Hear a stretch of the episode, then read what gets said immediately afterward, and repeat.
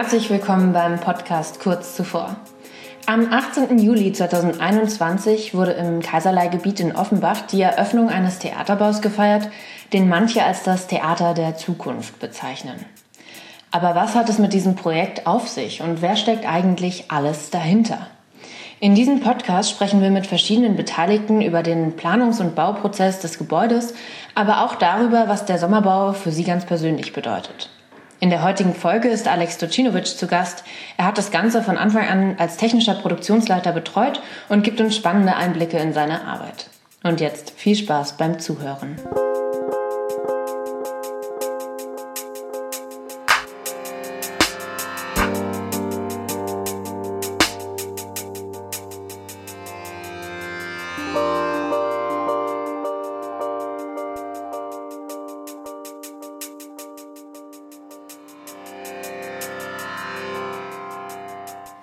Ich bin Alexander Dolcinovic und ich habe bei dem Projekt Sommerbau, äh, bin ich sozusagen der Gesamtprojektleiter und habe da primär das, äh, verwalte ich das Budget und steuere alle Zulieferer und habe diesen äh, Bauantragsprozess quasi äh, von A bis Z durchgeführt.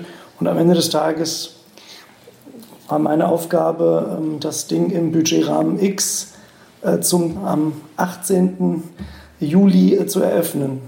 Ich habe sozusagen zwei Positionen hier. Einmal bin ich der Assistent, schrägstrich die rechte Hand von Michael Schlund, dem technischen Leiter hier. Und dann äh, so, das, äh, das wechselt mal, mache ich einfach noch normale äh, technische Produktionsleitung. Ich glaube, auf der Homepage steht, äh, mein offiziell ist ja technische Produktionsleitung. Und ich bin jetzt seit äh, dreieinhalb Jahren hier am Turm, aber war damals so von 1999 bis 2002 ungefähr war ich hier äh, freiberuflicher Tontechniker. Ja, der Sommerbau ist ja, war von Anfang an quasi, äh, würde man so kategorisieren, als ein absolutes Großprojekt. Aber was dann damals keiner wusste, dass, dass der dann doch noch viel größer werden sollte als damals angenommen, was quasi eine Mischung ist aus vielleicht ein Stück weit unterschätzt, so die eigene Kreativität und den an, eigenen Anspruch und eine Mischung aus im Prinzip natürlichem Werdegang. Ne? Man, man, hat eine Idee und dann natürlich kommen ganz viele Positionen und Menschen von außen, dann feilt jeder an dieser Idee, dann wächst die einfach, dann wird die größer. Und was mal anfing als, wir brauchen eine ähm, im Prinzip relativ rudimentäre Sommerbühne, und, und äh, da landet man eben schnell bei, bei, dem, bei dem Material Gerüstbau. Ähm, und die stellen wir dann irgendwo hin. Damals war ja noch das äh, zukünftige Kulturcampus in Bockenheim, also der ehemalige Unicampus, war dann sozusagen unsere, unsere große Hoffnung.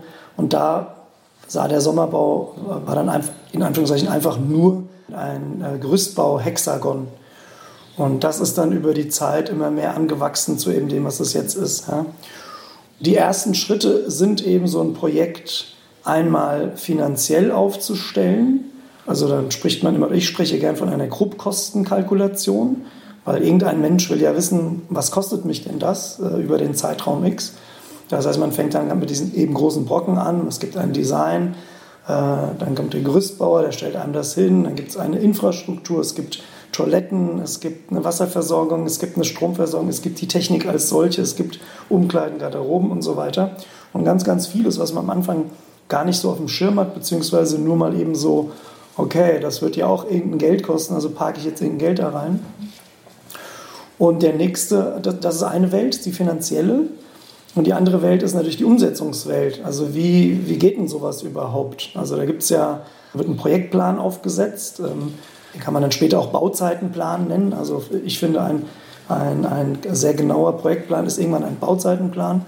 Und der funktioniert ja so, dass sich dann zum Beispiel der Intendant wünscht, dann würde ich gerne Eröffnungen machen, dann fange ich an, sozusagen äh, Gruppen und Künstler da rein zu programmieren und dann äh, könnt ihr loslegen. Und aus dieser Zeit, die mir bleibt, muss ich halt eben diese ganzen vielen verschiedenen Zulieferer ähm, koordinieren und gucken, dass jeder die Zeit, die er benötigt, auch bekommt und dass das dann quasi wie so ein Uhrwerk ineinander greift und dann funktioniert. Und das sind so die ersten Schritte, die man tut. Man fängt halt einfach an, Thesen aufzustellen. Man fängt mit dem Budget an und man fängt mit dem Projektplan an. Und dann merkt man, dass vieles davon richtig und gut war und dass vieles anders äh, kommen wird, als man das angenommen hat. Ja.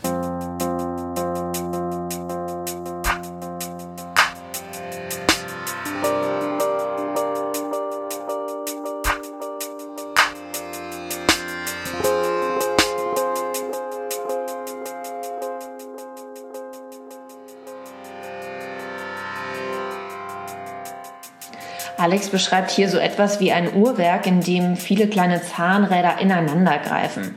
Während er also den gesamten Überblick behalten muss, gibt es für jedes Gebiet SpezialistInnen, die in den Prozess mit einbezogen werden müssen und ohne die alles am Ende überhaupt nicht fertiggestellt werden kann.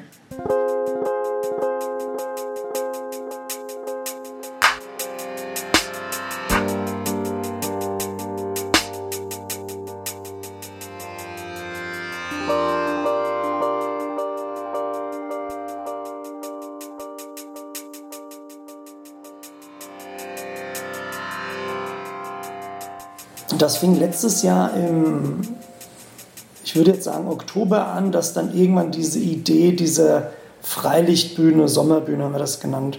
Und dann ging eine relativ intensive äh, Flächensuche los, die dann äh, immer wieder sehr ernüchternd war, weil wir einfach keine gefunden haben. Dann hatten wir viele Meetings und Gespräche zum Beispiel mit, der, mit dem äh, Eintrachtstadion, weil die haben uns dann eine eine Fläche angeboten, die ist sozusagen äh, neben dem Stadionbad. Das sind so zwei große Wiesen. Das sich dann aber peu à peu herausgestellt, als irgendwie geht es dann doch nicht, irgendwie gab es dann doch terminliche Konflikte, dann hat die, die Fläche aber auch nicht groß genug und so weiter. Dann gab es natürlich alles, was man sich so vorstellen kann an den Klassikern, Ratsweg, Eissporthallenplatz. Dann hatten wir mit der Messe viele Meetings und Gespräche auf dem Messegelände als solchem.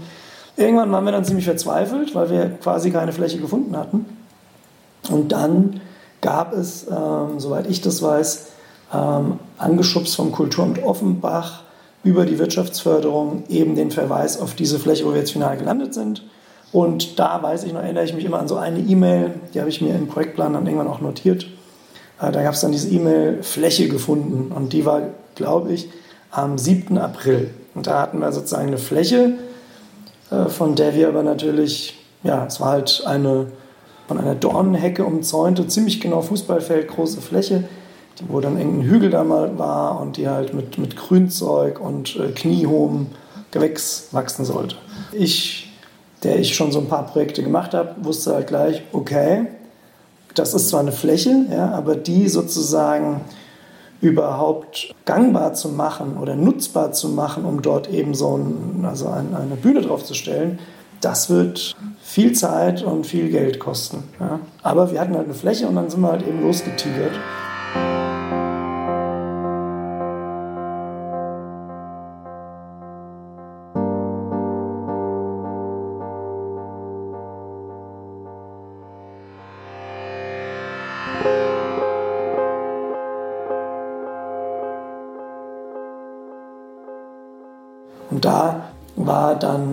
Gleich sozusagen also eine unheimliche Anspannung bezüglich der verbleibenden Zeit. Also der, der nächste Schritt war dann, dass man dann, als das Design fertig war, ähm, meldet man so ein Design bei, bei den Ämtern an. Über die Wirtschaftsförderung wird das als erstes an die Bauaufsicht Offenbach gespielt. Und dann kam im Prinzip die äh, große, große Hiobsbotschaft, dass wir einen äh, vollumfänglichen Bauantrag stellen müssen.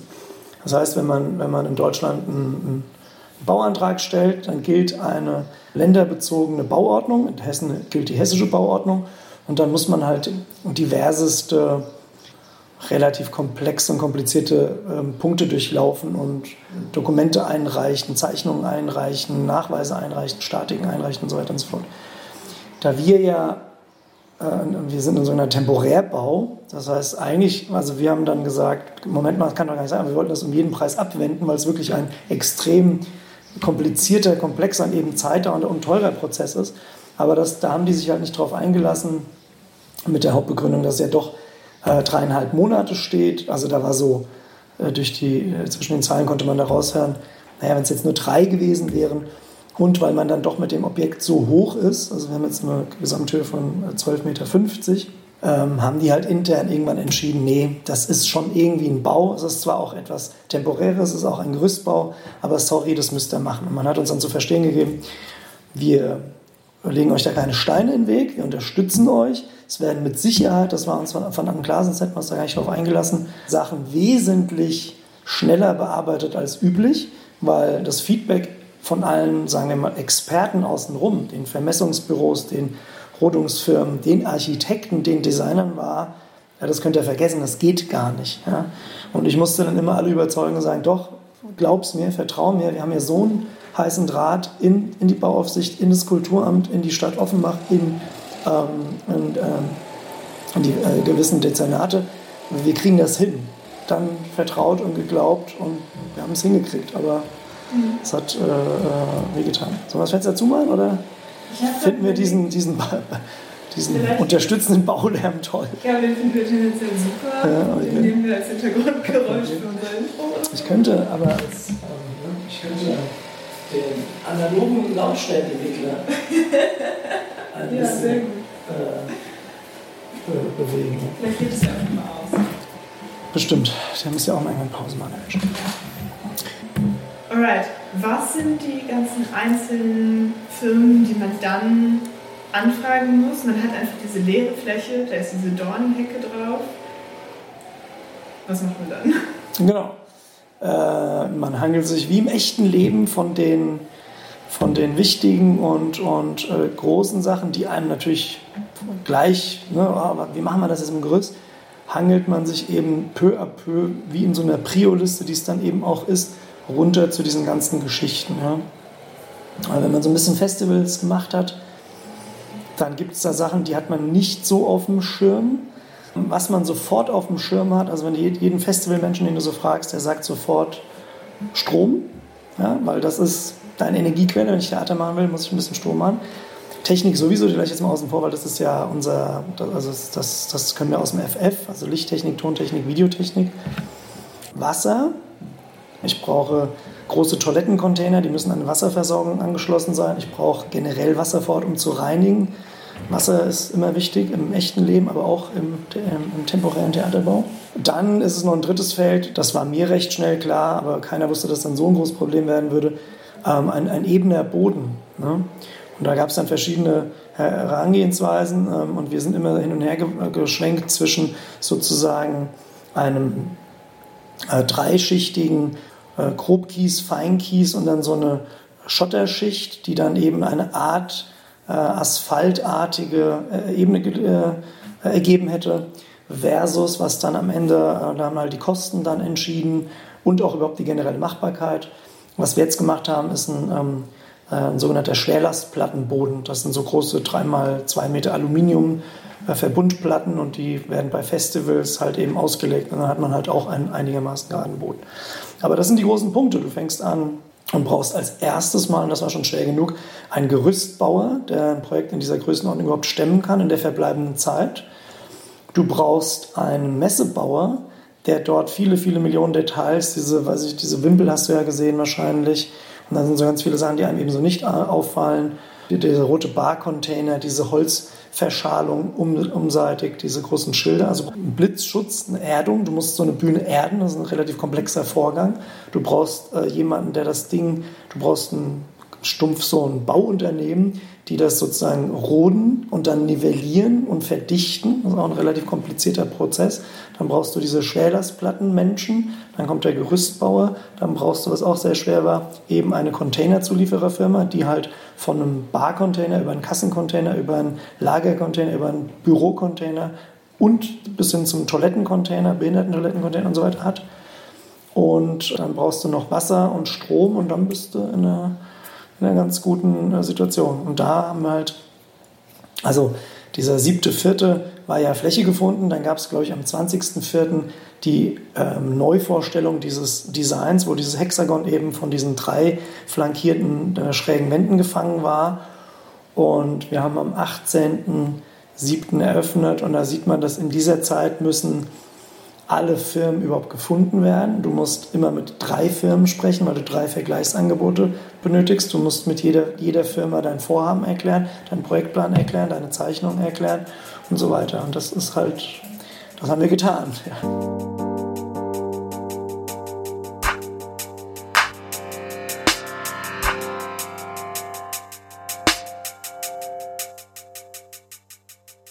Ja, jetzt haben wir schon so eine ganze Menge an Informationen gehört und auch darüber, welche Schritte in so einem Bauprozess zu bedenken sind. Doch was ist das nun eigentlich für ein Ort, an dem dieser Sommerbau steht und wem gehört dieser Ort?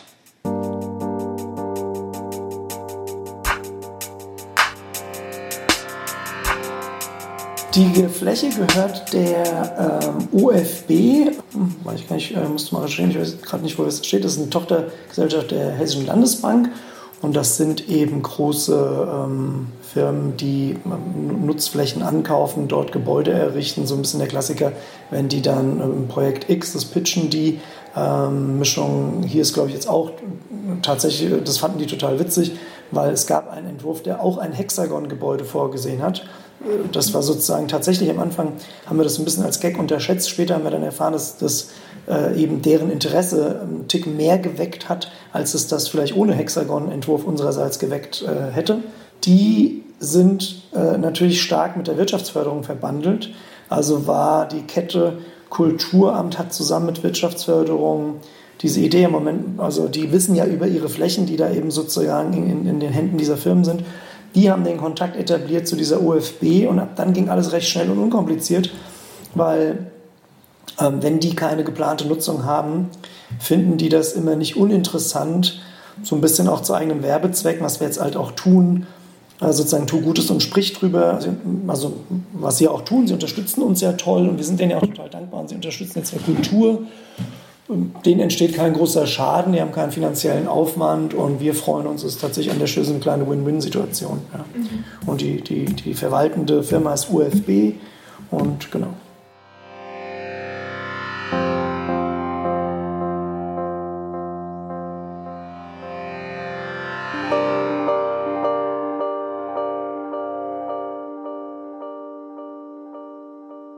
Extrem wundern, wenn der Sommerbau äh, am Mitte November dann noch steht, wie er, wie er steht.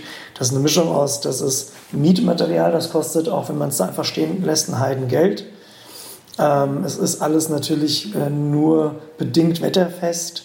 Diese ganzen Wimpel, äh, die Holzstrukturen, das ist alles Siebdruck, das ist relativ wasserdicht, aber eben nur relativ das würde alles so dahin verrotten. Das heißt, wenn man jetzt wirklich äh, die Idee hätte, das über den Winter stehen zu lassen, dann müsste man doch ganz schöne Abbaumaßnahmen äh, machen und dann wieder Wiederaufbaumaßnahmen. Das ist auch wieder viel Geld. Und ähm, da muss man schon, ja, das muss man sich einfach gut überlegen, in welchem Verhältnis, im Gesamtverhältnis das steht. Ja. Es war wirklich ein Spurt, der einfach gespickt war von hm, Zufällen, an die ich nicht glaube. Ja man hat gemerkt, das fand ich ganz schön, dass bei diesen vielen verschiedenen Firmen, ja, und du musst dir vorstellen, das sind alles extreme äh, Profis auf ihrem Gebiet. Ne? Der Blitzschützer, der macht irgendwelche Erdnägel für viele Festivals und was weiß ich. Ja? Und dieser, dieses Stichwort, also diese, diese, wir bringen Kultur wieder in den öffentlichen Raum nach Corona, da hast du einfach gemerkt, dass das so ein natürlicher Energiebeschleuniger war.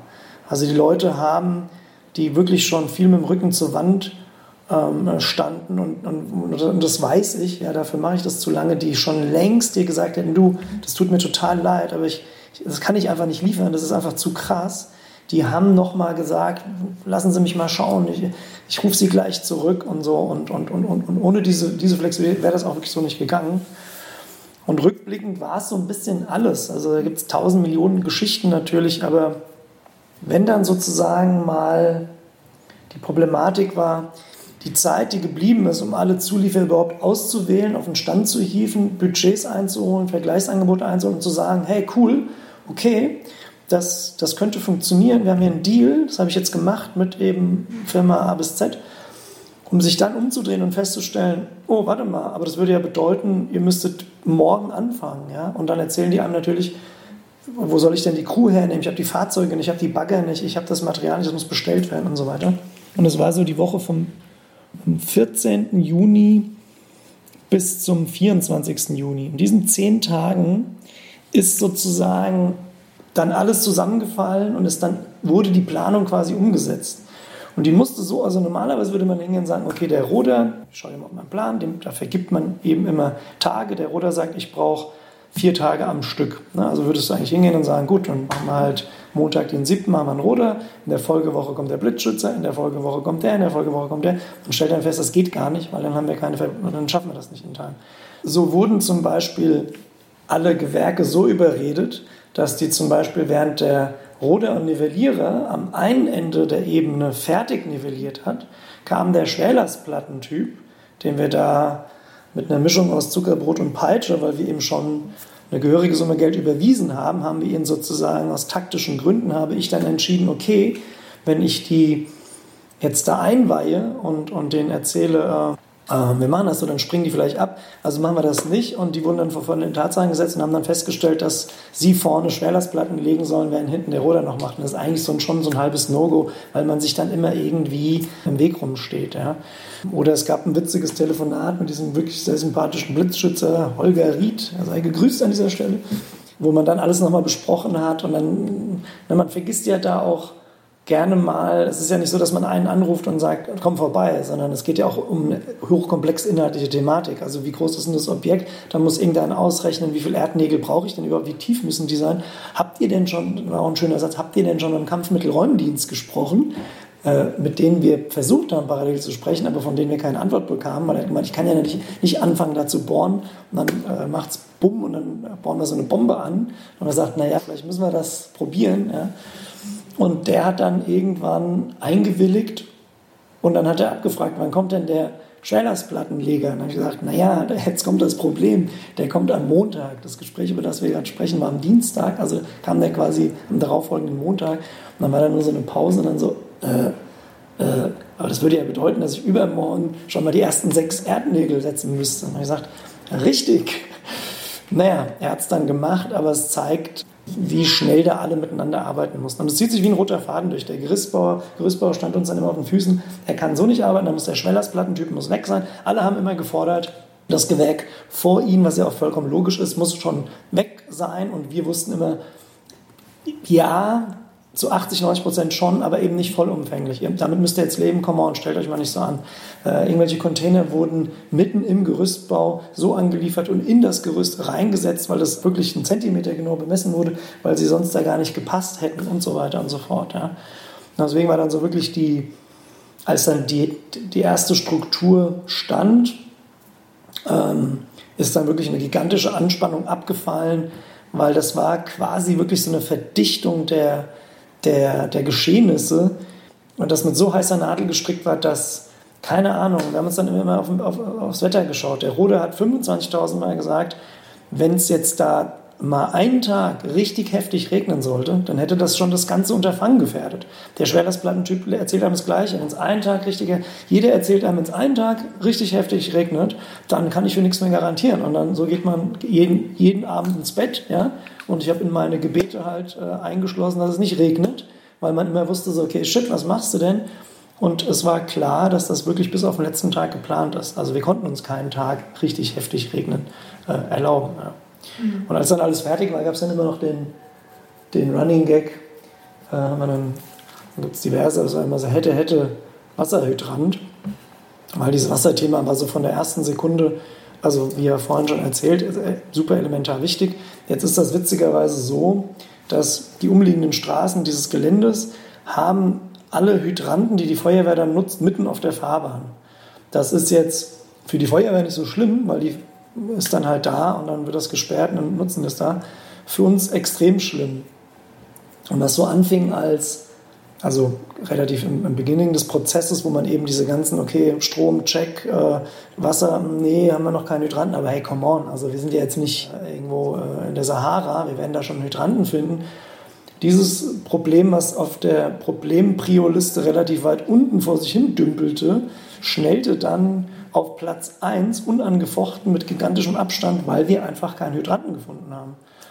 Und das haben wir dann auch während dem Baubeginn nicht, sodass wir zu bereits bestellten Toiletten, die wir dann eben nicht anschließen konnten, die aber den Gerüstbauern versprochen waren, die dann auch mit gutem Grund ziemlich sauer waren, mussten wir dann notbehelfsmäßig doch Dixie-Toiletten mieten, damit die überhaupt Toiletten auf dem Platz haben. Das fanden die natürlich äh, super cool, weil diese Containertoiletten sind so ganz schicke Dinge. Ne? Das ist so eine ganz normale Toilette und ein Dixie halt eben nicht. Ja dann sollten wir, also das war dann wirklich so, ich glaube, darf ich gar nicht zu laut sagen, aber relativ knapp vor Eröffnung haben wir dann so einen Gartenhydrant gefunden, der eigentlich nur für die Bewässerung von diesem nördlich gelegenen Alpha-Haus, nennt sich das, das ist ein Bürogebäude. Dort habe ich dann diesen Betreiber vom Alpha-Haus irgendwann wirklich bekniet, dass der uns über eine vertragliche Vereinbarung sozusagen diesen, diesen Hydranten zur Verfügung stellt. Weil wir sonst, also die nächste Haltestelle wäre gewesen, das kann man auch tun, über große Wassertanks eine dauerhafte Zu- und Versorgung und Abtransport von, von Brackwasser. Und das hätte nochmal also ein Vermögen gekostet. Ja? Also das hätte dann, also da hätte man wirklich dann irgendwann auch quasi eine kleine äh, CO2-Footprint-Sinnfrage stellen müssen. Und dann waren wir halt sozusagen heilfroh, als der dann irgendwann eingewilligt hat und gesagt hat, ja gut, dann macht halt. Ja. Deswegen so zurück zu deiner Frage, was waren so die, die, die also, also jedes Element war aufgrund der Kurzfristigkeit und auch der generellen örtlichen Gegebenheit sozusagen bis zur letzten Sekunde einfach so eine, so eine Höchstanspannung. Ja.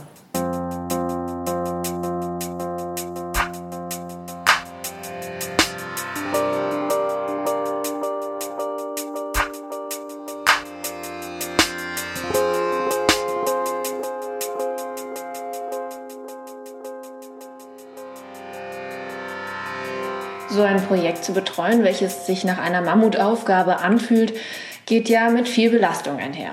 Viele Menschen in verschiedenen Bereichen kennen sicherlich das Gefühl, dass sich Aufgaben in der Arbeit auch auf das Privatleben auswirken und sich nur schwer davon trennen lassen. Die mentale Gesundheit wird oftmals durch die Arbeit sehr belastet. Wir haben Alex gefragt, wie das bei ihm abgelaufen ist und ob er in all der stressigen Zeit auch mal Momente gefunden hat, in denen er sich aus den ganzen Prozessen rausziehen konnte.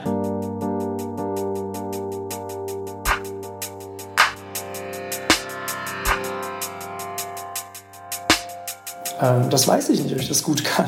Das, ähm, ich ich kann es besser als vor vielen Jahren oder vor Jahren, aber ähm, das ist ähm, in diesen ähm, Verantwortlichkeitsregionen, also wenn man wenn man, wenn man so unmissverständlich äh, der Hauptverantwortlich ist, natürlich mit ganz vielen Unterstützern, um Gottes Willen, da gibt es äh, hier einen ganzen Stab an Menschen, die, die hier um ihr Leben gerannt sind. Da muss ich, muss ich mal, äh, Daniel Groß, der hat das mit mir quasi federführend zusammen gemacht, ist jetzt auch, äh, ich ziehe mich jetzt so aus dem täglichen Geschehen raus. Ne? Und Daniel Groß ist jetzt der technische Leiter Sommerbau, kann man sagen. Ja, und der ist jetzt vor Ort, der ist as we speak vor Ort. Und dann witzigerweise habe ich heute Morgen mit ihm telefoniert das Wasser, von dem ich gerade sprach, nehmen die uns jetzt zwischen 9 und 12 Uhr weg. Das ist eine gigantomanische Hiobsbotschaft, aber das geht wohl nicht anders, weil das Haus jetzt irgendwelche Reinigungsarbeiten hat und das diktieren die uns dann einfach, da können wir auch nichts machen. Und dann ist der Daniel mal, der war dann auf jeden Fall wach nach dem Anruf. Ja. Genauso, und da gibt es ganz viele andere Menschen. Aber natürlich äh, ist das schon eine, eine das, da geht es schon ans Eingemachte. Ja. Also man versucht die, ich glaube, ganz wichtig ist, dass man sich, äh, auch wenn man mit dem Kopf oft weiter bei der Thematik ist, äh, ob, auch wenn man wirklich oft, ähm, ähm, was ich so schon lange nicht mehr hatte, aber hier hatte ich es mal wieder mitten in der Nacht aufwacht, weil, weil auf einmal merkt man, okay, fuck, warte mal, wie war das? Und dann ist manchmal eine Mischung aus einem kleinen Problem, wenn man sagt, wieso habe ich denn jetzt das? Oder manchmal ist es wirklich ein großes Problem und man, man, man merkt, oh shit, wir müssen für morgen mal unseren, unsere, unsere Termine ändern und so. Ich glaube, das Wichtige, oder ich, für mich ist es zumindest das Wichtige, dass man gewisse Must-Have-Umstände, Lebensumstände nicht ganz wegdriften lässt. Und in meinem Fall ist es eben die, die Familie und ähm, Mittagessen und Wochenenden. Ja, das ist, glaube ich, der Schlüssel, da nicht irgendwann wirklich umzukippen. Ja, weil ich, mir wurde dann auch so von anderen Seiten erzählt, hier, du musst aufpassen, muss jeder, jeder erzählt haben, dass man dann aufpassen muss. Und das sind auch erfahrene Menschen, das sind ja alles professionelle Firmen, die dann alle auch schon wissen, von was sie da erzählen und die anderen sagen, sag mal und so weiter. Und ich glaube, wichtig ist eben, dass man sich immer mal zwangsverordnet, nicht jeden Abend dann noch bis 23 Uhr E-Mails zu machen, was ja so verlockend ist, weil man auf der Couch sitzt und äh, während ich dann meine äh, YouTube-Gitarren-Nerd-Seiten mir anschaue, kann ich natürlich auch wunderbar noch mal ein bisschen hier Projektplan-Update, schickst du dem noch mal eine Mail, guckst du da und so weiter. Das schaffe ich aber schon, dass man das eben reduziert. Und ich glaube, es ist wichtig, dass man ähm, also das macht man schon noch oft. Man fährt oft dann am Wochenende noch mal ins Büro, weil du da dann auch äh, neben dem Alltagskram, den es ja auch noch gibt hier im Haus, kannst du schon Sachen abarbeiten. Aber da mache ich jetzt nicht mehr Fehler wie früher, dass ich dann auf einmal das gesamte Leben und eben die Familie, das geht auch gar nicht mehr. Ja. Ich habe ja eine, eine, kleine Tochter und eine bisschen größere Tochter. Äh, du, die kannst du nicht jetzt einfach mal mit gutem Grund wegparken. Aber früher hat man das vielleicht noch gemacht, hatte man eben keine Kinder. Und wenn man sich dann wirklich in so ein Projekt rein fällt und saugt. Und bei den Dimensionen und der Größenordnung und dem Stress und dem Anspruch, das ist schon nicht ungefährlich, aber wenn man eben sagt, nee, jetzt ist Wochenende, wir fahren jetzt in den Garten und grillen und dann äh, mache ich mal Schnibbel, Schnabbel, Schnubbel und schipp mal äh, irgendwie den einen Haufen nach da. Ähm, das sind so, glaube ich, die Mechanismen, die wichtig sind, weil man sonst eventuell tatsächlich unter die Räder kommt. Ja.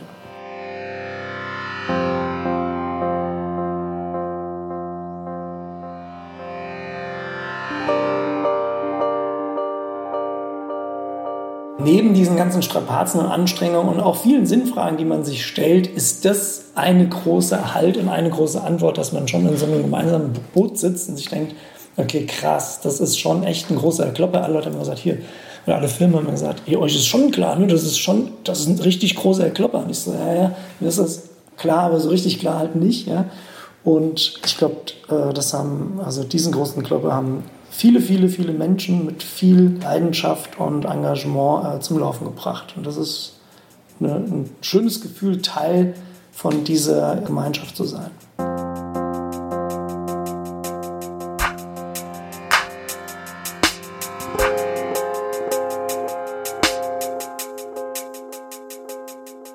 Vielen Dank fürs Zuhören. Kurz zuvor ist ein Projekt von Anja Pachura und Sarah Gröning in Zusammenarbeit mit Julian Grönefeld und Ella Schilling. In der nächsten Folge sprechen wir mit Božica Niermann aus der Wirtschaftsförderung der Stadt Offenbach. Wir freuen uns, wenn auch ihr wieder eingeschaltet seid.